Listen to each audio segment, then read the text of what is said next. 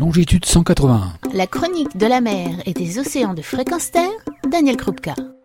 Bonjour, comment va l'océan ?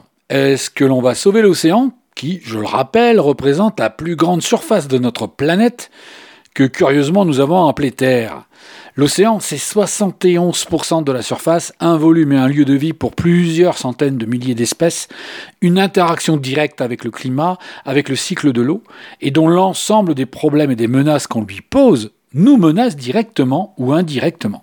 À ce sujet, je vous recommande de regarder la vidéo, tapez donc dans votre moteur de recherche, la vidéo, disais-je, Comment vider les océans par l'ami des lobbies, une web-série parodique réalisée par Jérémy Bismuth. Vous en saurez plus sur ce qui menace l'océan si vous n'étiez pas encore au courant.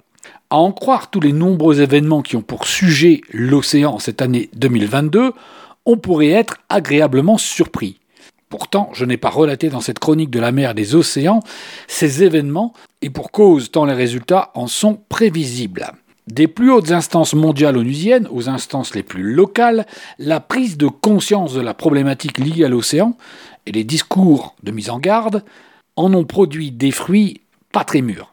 Une petite liste non exhaustive pour cette année deux mille vingt-deux des conférences internationales, le One Ocean Summit, la conférence de l'ONU sur les océans à Lisbonne, la cinquième conférence intergouvernementale sur la haute mer à New York, après quatre sessions précédentes et infructueuses, et cetera, et cetera. Ces grandes messes en sont encore au pas de deux, un en avant, un en arrière, pour ne pas dire des échecs retentissants. Comme toujours, la somme de ce qui est dit et de ce qui est fait est égale à une constante. Malheureusement, dans notre cas, cela penche plutôt pour ce qui est dit, et pas pour ce qui est fait. Car la protection de la haute mer, celle des fonds marins, que les grandes puissances veulent toutes explorer et exploiter, la création d'aires marines réellement protégées, sont loin d'un accord ou d'un consensus pour la création d'un traité mondial sur les océans. Et pourtant, tout va mal et nous regardons toujours ailleurs. Le temps presse et l'océan pleure. Seule consolation, l'océan ici sourit enfin, désormais les scientifiques sortent de leurs réserves tant les difficultés sont criantes.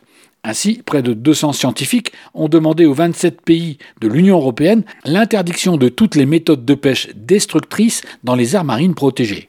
Ah bon ?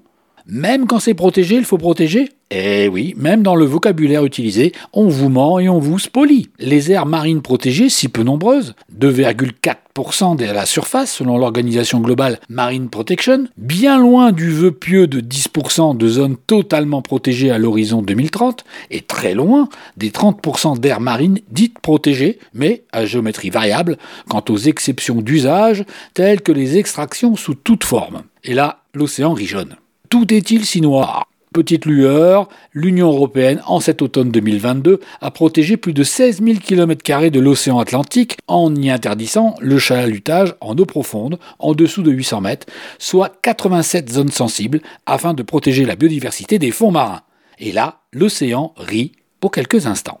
Car en douce, le sept septembre, Nori, filiale de la société canadienne The Metals Company, spécialisée dans l'extraction de minerais océaniques, a obtenu une autorisation pour pratiquer le deep sea mining.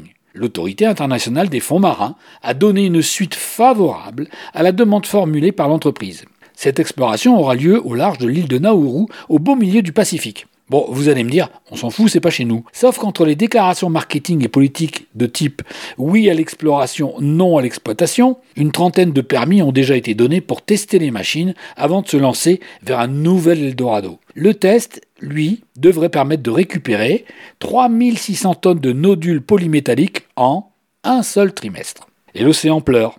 Il pleure beaucoup. Et nous aussi bientôt. Mais il faut vous dire aussi que la bonne nouvelle que j'évoquais il y a quelques instants, celle de l'interdiction du chalutage en eau profonde décrétée par l'Union européenne, eh bien en fait, cette décision est contestée. Contestée par la France et l'Espagne entre autres. Et là, l'océan se morfond. Et puis enfin, j'oubliais, bientôt il y aura la C O P quinze sur la biodiversité prévue à Montréal en décembre. On se dit que l'Union européenne pourrait pousser pour un objectif de dix pour cent des océans sous haute protection. Pas de peau, la Belgique est le seul État membre à plaider haut et fort pour cet objectif. Quant à la France, deuxième espace maritime mondial, son silence est assourdissant. Retrouvez et podcastez cette chronique sur notre site fréquence terre point com.